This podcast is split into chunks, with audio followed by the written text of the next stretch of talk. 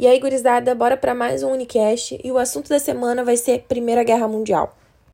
Vou citar aqui para vocês algumas das principais características e tópicos da Primeira Guerra. Bora lá. Vamos começar falando dos antecedentes da guerra. Os antecedentes basicamente servem para nos situar o momento histórico e a conjuntura em que estava acontecendo determinado evento histórico, que no caso é a Primeira Guerra.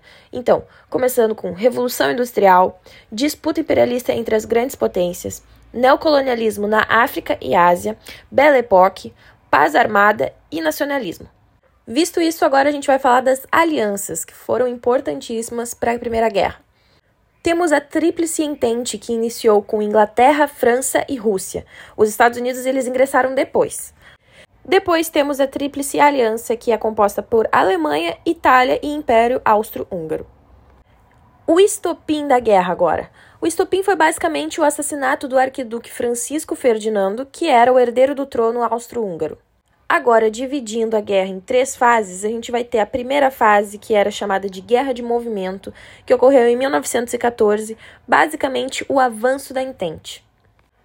Já a segunda fase era chamada de Guerra das Trincheiras, que ocorreu entre os anos de 1915 a 17 e basicamente era o equilíbrio de forças, né? A Itália mudou de lado, a Rússia saiu e os Estados Unidos entrou na Tríplice Entente.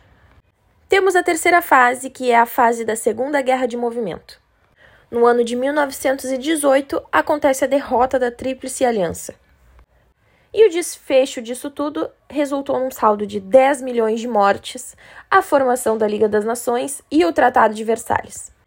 Então é isso, gurizada. Esse foi o Unicast de hoje, basicamente citando os principais tópicos da Primeira Guerra Mundial. Vale ressaltar que esse é um breve resuminho com tópicos e características principais que vocês precisam ter em mente. Mas é super importante que vocês revisem bem esse conteúdo, porque é um conteúdo mega cobrado em provas, tanto no Enem quanto nos vestibulares. E basicamente é isso. Esse é um guia para vocês relembrarem das principais características da guerra.